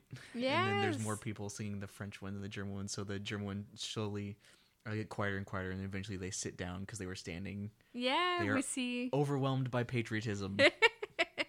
we see Yvonne shedding tears while she's singing. despite the fact that she had been at the bar with a Nazi officer earlier. Yes. Yes. After being uh, rejected by Rick, she went over to the German side, but now this anthem is enough to, to sway her back to her. Well, then somebody calls her out on being with a German soldier. Yep. He's like, he tells her, "Well, you're not French. You're what a French woman you are, uh, going with the Germans." Yeah, and then she's singing the, the anthem with tears rolling Yeah. down her face. Yes, which also it makes a lot of sense when you know that she herself had to flee the occupied zone because Yep. the lyrics that she's singing when it's when we get the close up of her face, she's sing, singing the, the lyrics that says Entendez-vous dans nos campagnes mugir ces féroces soldats qui viennent jusque dans nos bras égorger nos fils et nos compagnes, which translates roughly to Do you hear do you hear these ferocious soldiers who uh, come and uh, come and take our sons and our wives from our arms? So she herself had to escape her home country, be kind of like snatched from her own country uh, to, to escape the, the Nazis, and she's singing those those lyrics. Yep, genuine feeling caught on film. Yeah, and then we see Laszlo sing Aux armes, citoyens, formez vos bataillons. And he's he's got a he's making a fist in front of himself.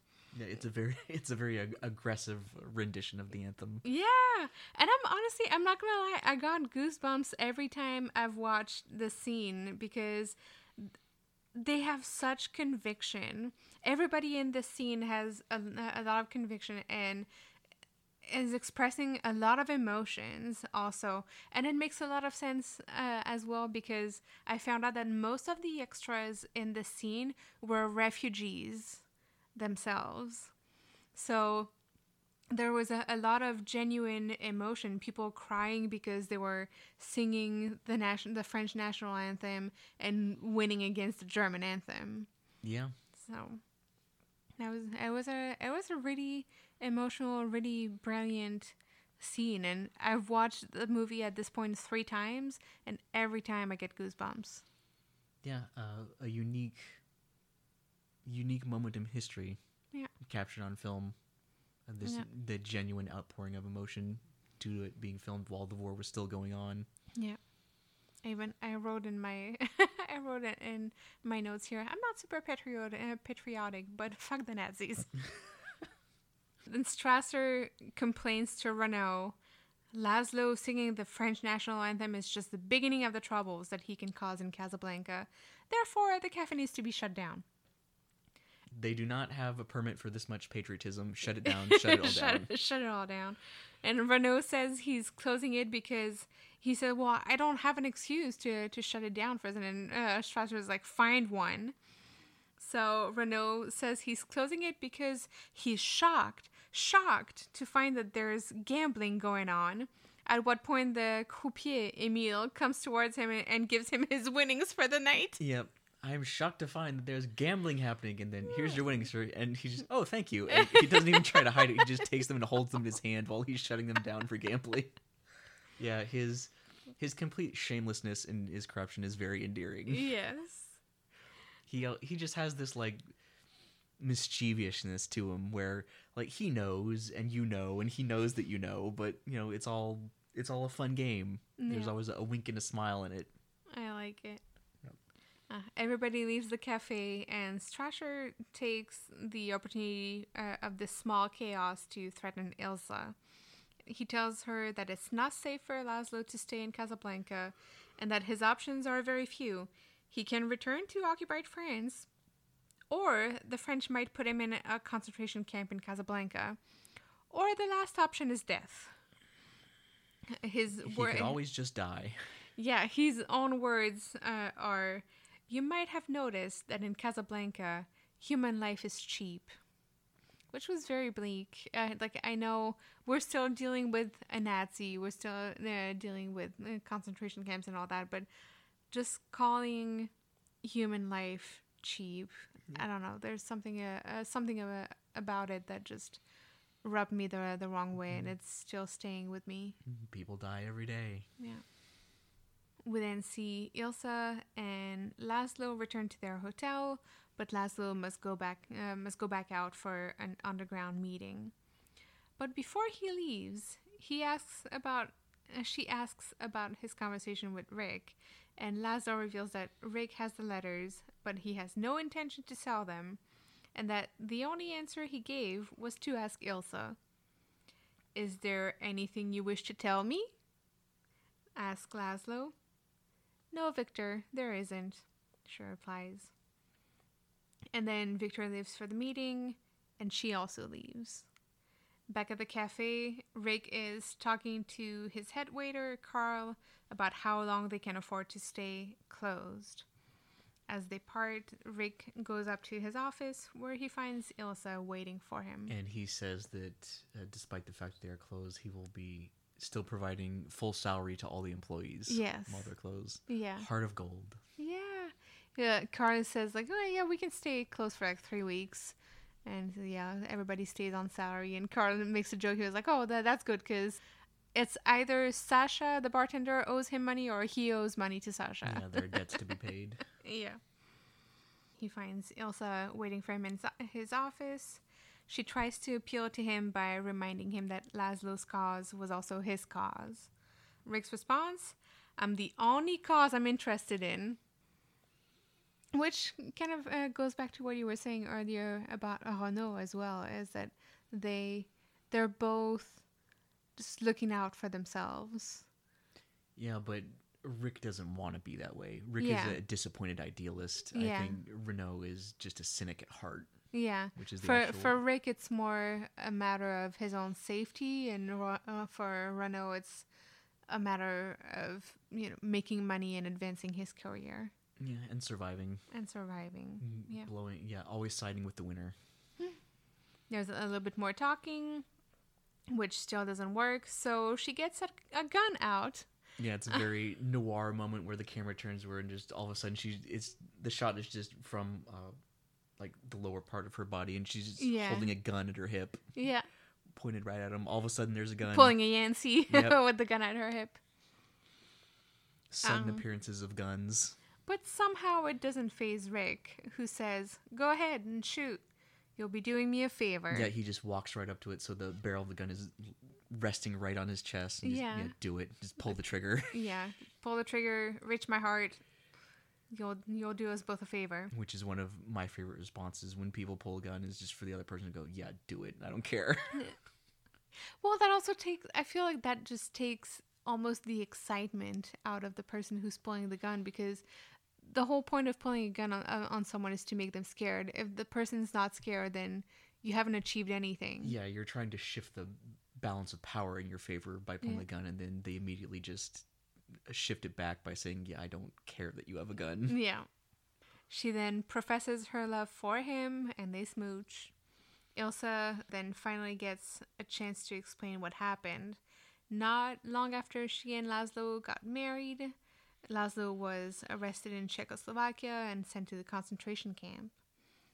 She eventually received a note saying that he had been shot while trying to escape the camp and that he was dead. And then on the day she and Rick were supposed to leave Paris, a friend told her that Victor was actually alive and waiting for her outside of Paris. Oops. My bad. Ilsa reveals herself as one of the worst female characters in all of cinema history, having cheated on her husband while he's in a concentration camp. And originally, okay, so the story was a little different originally because, again, by the motion picture production code, pro- uh, production code, a woman couldn't be depicted as cheating on her husband. So they had to add the detail about the fact that she thought that he was dead, which made it okay then to be with Rick. And God, the mental just- gymnastics. the yeah the mental gymnastics that they're willing to uh, to uh, do just to make it okay. It just But it's It's morally- ridiculous. It's morally acceptable if they don't know they're doing a bad thing. So if you put a blindfold on before you shoot someone, that's okay. yeah put a blindfold on and shoot into a crowd. yeah because you know women are not allowed to have affairs. We can't let the people know that people are people. Think of the chaos. She asks Rick to help Laszlo leave Casablanca, and she says, I ran away from you once. I can't do it again. Uh, and at that point, Carl and Laszlo are running in the street, hiding from the Germans, and they get into Rick's cafe. They're coming back from the underground meeting. Yeah, Carl went there too, and he said something about it to Rick when he leaves, and Rick tells him like, "I don't want to Yeah, know." yeah, What don't do tell me where you're going. Yeah, I didn't hear that. Shut up. It the actor who plays Carl is was also German and had also escaped Nazi Germany. Um, Rick asks The Carl. only one who's not a fugitive in this movie is Sam's piano. Yep. And then Rick asks Carl to take Ilsa back to her hotel without Laszlo knowing that she was even in the cafe. Laszlo tells Rick that he knows about him and Ilsa and asks him to use the letters of transit to protect Ilsa. They are interrupted by the police, who have a warrant for Laszlo's arrest. Next scene, Rick pays a visit to Renault at the police station and admits that he has the letters of transit and he intends to use them for him and Ilsa. He insists that Renault release Laszlo so that he can catch so that he can then catch him at Rick's cafe when he tries to buy the letters of transit and that will give him grounds to arrest Laszlo and put him in a concentration camp. yep, setting up uh, Laszlo to be framed. Yeah. He's gonna steal his wife and frame him, and yeah, tie up all the loose ends and get out of Casablanca. And that would also uh, very much benefit Renault's career. So Yep. uh, everybody wins, right? Capturing, yes, a, a prominent rebel. Everybody wins except Laszlo. Yep. Now we're not Laszlo, so who cares? Next scene is uh, Rick sells his cafe to Ferrari and makes sure that Sam gets the same deal that he gave him, which is 25% of the profit. yeah, his conditions were that he keep all the same employees, Yeah. and that Sam gets his usual salary. Yeah. Well, he says, okay, Sam gets 25% of the profit. Ferrari uh, uh, says, well, I happen to know that he only gets 10, but he's worth 25, so it's fine. Then it's nighttime again. Renault arrives at Rick's and hides. Ilsa and Laszlo arrive, and Rick gives them the papers. As Renault interrupts them to arrest Laszlo, Rick draws a gun on him. He draws a, a gun on Renault and orders him to uh, call the airport. But instead, Renault is calling Strasser, and everybody is on the move after that. I think Strasser was just like listening in because he does actually call the airport and tell them to get the the plane ready. I think Strasser. The call that he makes uh, is to To is uh, to to the it goes to Strasser is still in the police station. He must have actually called the airport though, because the plane is ready when they get there. That's never made that's never made clear, honestly. I I'm pretty sure that uh, the German officer was just like tapping into their conversation he was having with someone else. He overheard it. He wasn't actually participating in it. But I might be wrong. Yeah, we never know because we only see Strasser answering the phone. We know we never see if somebody else is answering the, the phone or the conversation, so I have no idea. Renault, Rick, Laszlo, and Ilsa arrive at the airport. Rick orders Renault to fill in the letters of transit with Laszlo and Ilsa's names. She tries to protest, but he tells her that whatever happens, they'll always have Paris. He's got a job to do, and it would be too dangerous for her to stay here. Yeah, he tells her that eventually, if she stays in Casablanca, eventually she'll regret it. Maybe Yeah. not today, maybe not tomorrow, but eventually you'll regret it.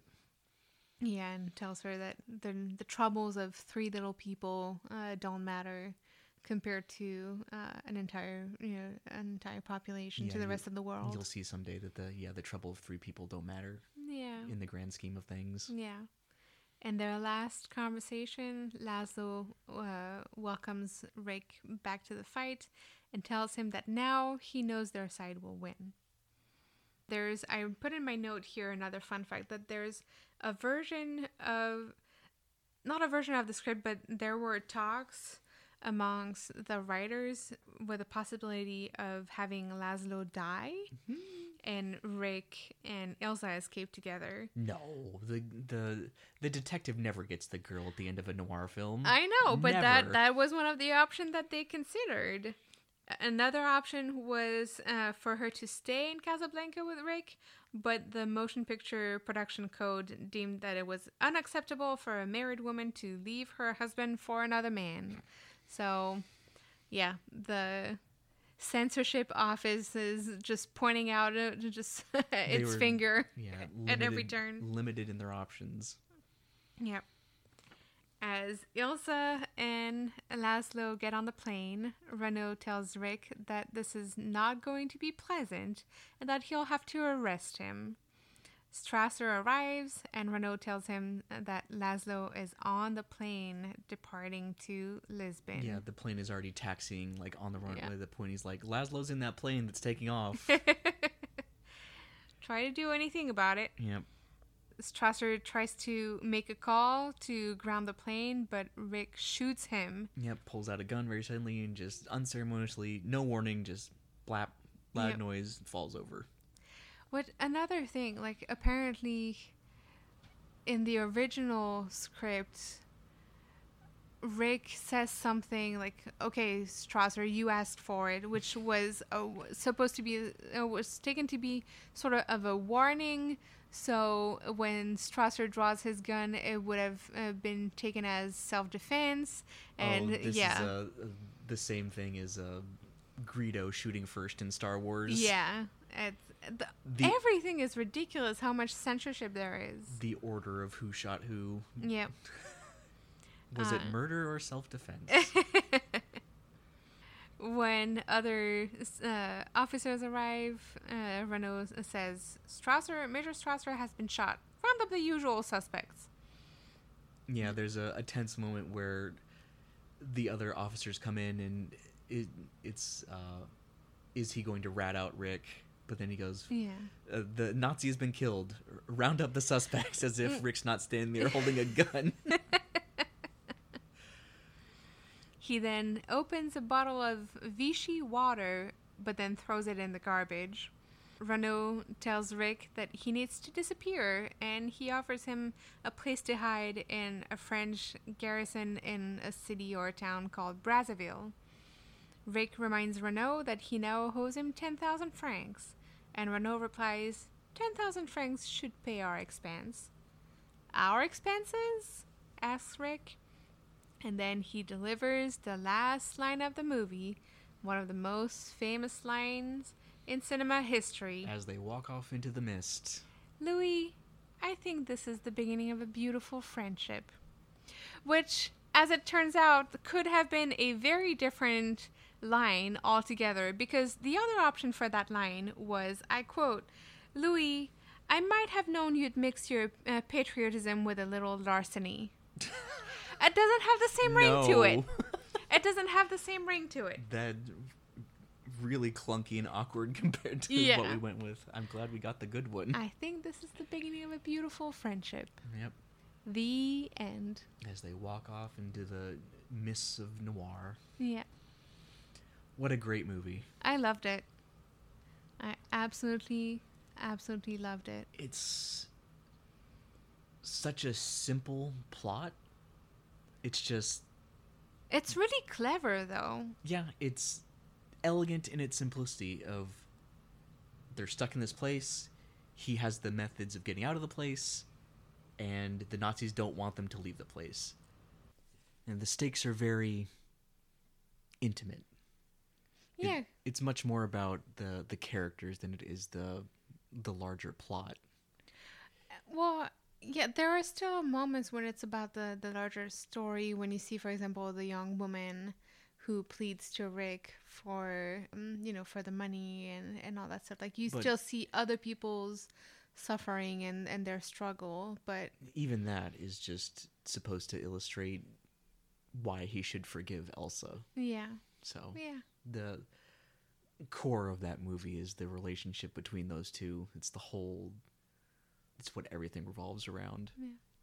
The the small character driven stakes, much more intriguing and gets a hook in you much better than any sort of like world ending nonsense. I liked how clever the ending was. Like, you really think that he's going to leave Yeah. Laszlo behind and then I take forg- the opportunity to uh, to leave and escape with Ilsa. I I forgot about that bait and switch they did where it seems like he's he has a heel turn and he's gonna be a villain, but then it turns out Yeah. he, he till the very end he has a heart of gold. Yeah. I also like the pacing of the movie Yes. because it like I said, the first sequence when we're at the cafe lasts for over 20 minutes. And then after that first sequence, the, the pace uh, kind of picks up and, and it's much more rapid. Well, they lay their foundation. Yeah. They give you all the principal actors. Like in that first scene, we're introduced to Rick, Sam, the policeman, Elsa, and Laszlo, Yeah. and the German. You get here's the set, Everybody. here's the set, here's all the characters, and then go, and then you just watch the it all play out. Yeah, I was afraid at first uh, because of how long that sequence was that it was just going to be maybe two or three sequences like this for 20 minutes each. But then, yeah, after after we get the flashback from Paris, that really the pace really picks up, Yeah, and we move between uh, we move between a, a bunch of different spots, a bunch of different uh, spaces. Yeah, they set up all the fireworks, and then the fireworks go off. Yeah. There is no fluff in this movie. There are no scenes of Rick stopping to wind a clock yeah. in Casablanca. And Believe it or not, I like I feel like everything in the movie is essential. Yes. Um, but believe it or not, there was a, a version of the movie that was released in, I think, in 1952 in Germany, where they didn't want to see anything that had to do with the Nazis, so they cut. They ended up cutting 25 minutes of the movie to What? release an acceptable version, something that would be acceptable to to East Germany at the time. What is the driving motivation of that plot? If you take out the Nazis, there's no antagonist. and Yes. it's just about people getting plane tickets. Yeah. but somehow they had to yeah to cut 25 minutes of that movie to make it accept- acceptable for uh, Germany at the Humphrey time. Bogart just has a gun at the end for no reason. he doesn't shoot anybody. yeah. They have to leave Casa. They have to flee Casablanca because he didn't shoot anyone. Yeah, that whole duel of the anthem doesn't happen. Yeah, it So there's no ju- point. Yeah, they just gutted the entire movie. What a tragedy. There's no point. Yeah, everything in this movie, the the attention to detail, the uh, incredible lighting, the top tier performances by all the actors, like everyone in this movie is fantastic. all the tension to me that was built also really in that first sequence when we jump from people to people and seeing them trying to escape or that woman who's trying to sell her diamonds Yeah. and it's very meticulous meticulous and just really builds up attention for the audience it it's really well built It is yes, so good at uh, introducing you to this unique time and place and Yeah. letting you know exactly what is happening, why it's happening, how everyone feels about it. Yet the tension of all these people trapped in this place they don't want to be, everyone trying to escape. And then uh, here in the midst of all this is Rick, who is seemingly above it all, but is actually the most wounded of all the people there. I know. I know.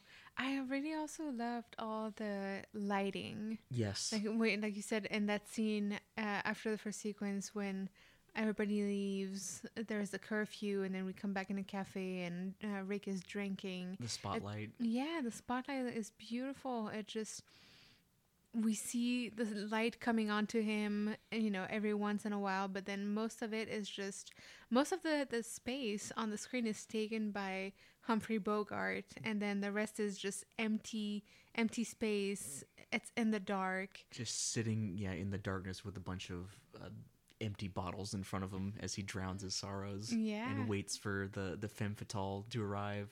Drinks and smokes. It was beautifully, beautifully shot. It's one of the first really, the first black and white movies that we watched that has a really also a a really good quality uh, for the film that doesn't have any like grainy aspect to it. It has been well preserved. Yes, and also the sound is amazing Yeah. with all the songs that they're using, all the music that they're using in the background, and, and all that. It just it's really really well done. It has, like you said, it has been really well preserved. But I assume it's not just the preservation. Like they had to ha- uh, to have done some like massive technical work also to really capture it really well the first time. Yeah. And the writing is incredible. It's sharp. It's witty. Yeah. There's no nothing drags on too long. Yeah, it doesn't feel like an old movie. It just feels like a movie. Yeah. And definitely a movie that it took me 33 years to watch it. It's definitely a movie that I, I want to watch and watch again because, like you said, the writing is so good that sometimes if you. If you're not paying attention, you're going to miss a Yeah. super interesting line. I missed the the whole point of that uh, scene with the Bulgarian woman, and that's why it, it stood out like such a sore thumb because everything else in that movie is so meticulously crafted. It was like, why, why is this thing with seemingly no purpose here? But now that I know Yeah. that it was, yeah, it's supposed to make him more sympathetic to Elsa. It makes perfect sense. Yes. Also it demonstrates the difference between his character and the policeman because when he gives the money to her husband. Uh, and the policeman sees that she's leaving. The policeman is upset, and uh, I, you know, I was gonna keep stringing her along, and you know, Yeah. because I had a, a mistress now, but uh, you've let my mistress get away. And I Yeah, think he makes some comment about like getting a blonde next time or something. Ex- He says, I'll, I'll be coming with a blonde tomorrow. It would uh, very much please me if she lost. you know, Yeah. if she was, if she didn't, uh, uh, if she didn't win tomorrow. So yes, he's the more he can drag this long, the more people he can keep in Casablanca. yeah, the p- Uh. policeman is the genuinely bad person, and that's why he can call Rick's bluff because he's bad and he knows Rick isn't actually bad like him. Yes. Yeah. I wonder, you know, really what changes also at the end for uh, for him. Like he's rid of the Nazis. Well, he's rid of the of Strasser really, but it just yeah, there's maybe too much suspicion that would come onto him, and Well, it wouldn't end well. You get the feeling through the whole thing that it's not that he enjoys being corrupt. It's just it's too much trouble to be righteous. He get in too much trouble for it. So Mm. Yeah. he's just doing what's expected of him basically. yeah, He's just going along with the flow. Now that uh, that option is no longer available. I like the symbolism of him putting the bottle of Vichy water in the trash, though, which when we first talked about it, I, I think I was very mistaken about what the Vichy government uh, was because I thought it, uh, I thought that I remembered that it was the government of the unoccupied zone and that was uh, for Free France, but it was a drinking to- collaborative drinking to freedom, but what he's yeah, actually doing what he's is actually doing is uh, rejecting the collaborationist government and rejecting the corruption. yeah, he's following Rick's lead. Yeah, Rick has taken a stand, and so will he. The beginning Yeah. of a beautiful friendship. the the sequel where they're freedom fighters. There were apparently calls for a sequel that, That would have was terrible. yes, I don't actually want that. It actually had a name. They, it was going to be called Brazzaville because that's the place where Renault tells him that he could send him. That there's a French garrison there, and he could uh, provide shelter for for him there. Mm. There was a, a name for the sequel, but it never was made. I'm fine with that. I'm fine with that too. I feel like this was the the movie was complete. I, I'm not disappointed with the ending. There, uh, it would have been better if Bogart or Rick could get the the girl at the end, but I'm I'm happy with it. Yeah, it it follows the noir tr- tropes all of them about the you know the broken-hearted miserable well he's not a detective in this but he he's a detective in everything but name right mm-hmm. he's got the trench coat and the fedora and he has the he drinks and he smokes and he's got a tragic past Yeah. and there's the femme fatale and people pulling guns on each other and the political intrigue and the corruption all the way to the top He was a detective in the Maltese Falcon, right? yes Yeah. and then you get at the end of a noir film you don't walk off into the sunset you walk off into the the moon shrouded mist after letting the the femme fatale get away it's Everything to me in this movie, even the small characters, are. They feel like they bring something to the movie, like Ivan or uh, the the croupier or the Bulgarian woman. They just they're so they're sm- very small parts, but they all add something to the story. It doesn't feel like there's anything that I don't want to call it useless, but that's superfluous. yeah there's it is this is a, a plot that has trimmed away all the fat and everything that is in there is intentional and necessary Yeah. for what it's doing Yeah. It was visually stunning, even though it's in black and white. yeah it And apparently, there was, in the restoration process, there was also a color version that was made Oh, of that no. movie. And it, No. it was so controversial that it, I don't think that we could even see it if today. there has ever been a movie that needed to be in black and white it is casablanca Yes. Yes. It is so beautiful the way it is. it fits the tone so perfectly yeah. It Yeah. would, yeah, it would be a completely different movie if it was in color. It would be shameful to see it in colors. Yeah, get I it think. away. Have to dump bleach into my eyes. Make it disappear. I saw Casablanca in color, and it was the last thing I ever saw because I stabbed out my eyes with an ice pick. Ugh. So where does it go on your list? Uh, it goes to number one. Yep. After 15 weeks, I'm sorry, but Wings is going to have to take the number two spot. it took one of the greatest movies ever made to finally dethrone Wings, but Yes. we have accomplished it. Yeah, it's number one on my list as well, hands down. This is this movie's a masterpiece, Yes. Yes. and man, it's it re-energized me for uh, the podcast project because just the idea that there's potentially a, a movie that we're going to watch that will be better than Casablanca. Yeah. Though that wouldn't be happen for quite a while. I think it's going to reign as number one for a long, long time. Yes. And knowing what's knowing, uh, you know, what's in store. I don't know all the movies that are that are uh, coming uh, towards us in the on the list, but there's there's a couple of movies that I can think that could dethrone Casablanca, but yeah, there's there's not many. There's not many that I could that I uh, I could think of right now. So it's exciting. A hard one to beat for sure. Yeah.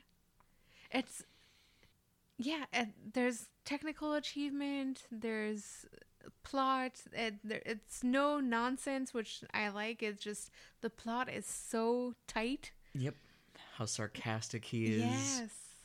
And yet you it's so apparent that it's all just a front and he's just a a, a wounded kid really at the bottom because his it's so relatable and so just raw just the fact that you know, his pain is that he was in love with someone and they betrayed his trust you don't need it to be any more complicated than that like that's enough to to hook be an emotional hook for this Yeah, I mean anybody, everybody should be able to relate to having had your heart broken by somebody you loved so much and in the face of adversity too because they were both trying to escape. They were he was on sort of a, a watch list uh, by with the Nazis and he was you know running for his life and, and all that so in the middle of adversity and troubles he found this beautiful thing and then lost it Yeah, and every time they're on screen together after that, there's the that tension between them.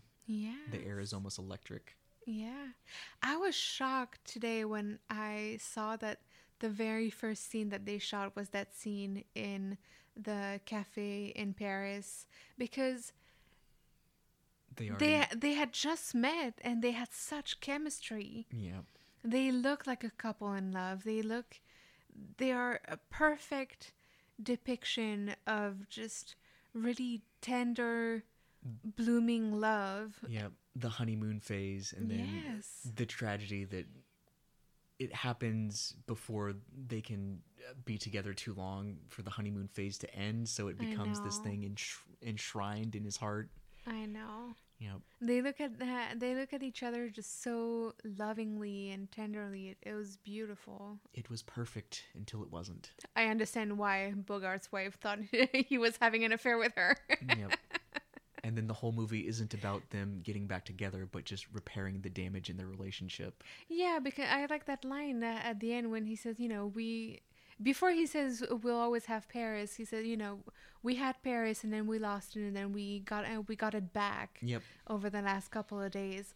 That was also beautiful to think about and just yeah, thinking about the damage that had been done to their relationship and repairing it and getting to a place where you can forgive each other and just and still have that love. Yeah, there was such a an emotional catharsis after they kissed in the upstairs room, and then they were finally just able to have an honest conversation about what happened, and then instead of this accusatory flinging of accusations and, and hurt feelings that it was before. Yeah. Very realistic uh, depiction of uh, the emotional arc Yeah. of a yeah broken relationship. I was, you know, a little bit mad at the at Rick's character when he doesn't let her explain, and it, because it comes back to what we were saying earlier. Like, if only you could communicate together, this would go so well and so quickly. I don't want But to hear then- your excuses. But I also, I also understand the need to get your feelings out and let the other person know, yeah, you hurt me on a level that nobody has ever hurt me, and that's it's. There's also a catharsis i- in that, and being able to let the other person know that this has You affected me so profoundly. yeah, you don't get to just get away with it. Yeah. Yeah.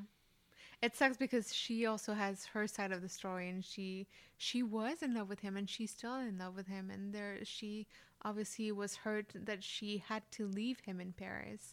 So there's yeah, I'm going to get that moment to tell you how much you hurt me, but he also doesn't know how much she was hurt. So, A beautiful human story. Yeah, and Bogart is just so like 1000 perfect for this role. Yep. His the way he looks, the way he talks, everything is just on point. He's got the perfect, just hangdog, miserable face for it, where he just there's just a, a darkness to him as a person Yeah. that just suits the role so perfectly. There's this aura of misery that just hovers around him. but he also plays the happiness and being in love in Paris just so well. Yeah.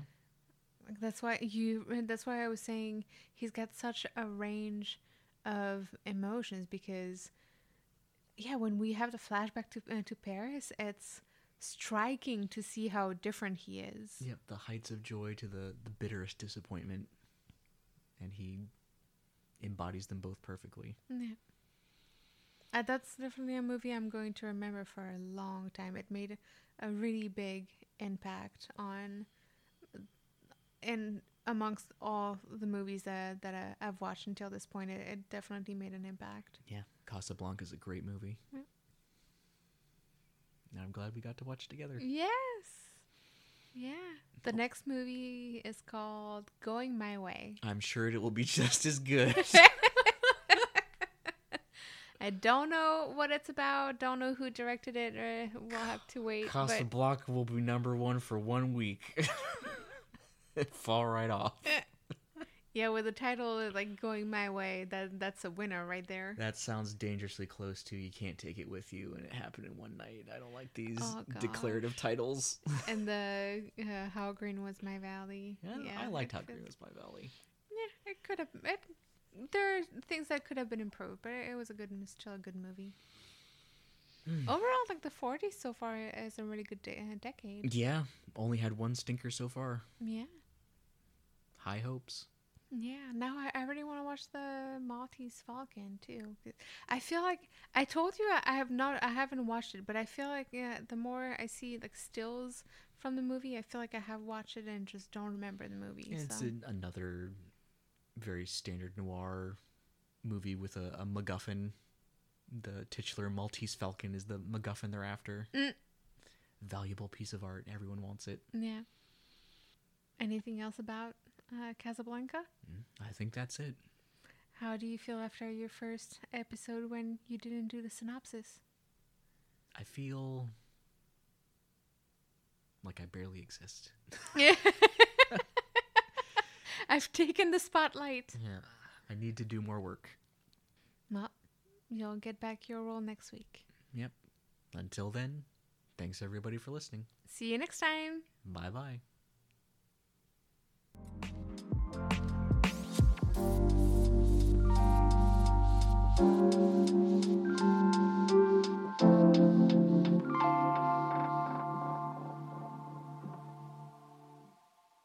Okay, that's it. That's it. That's it.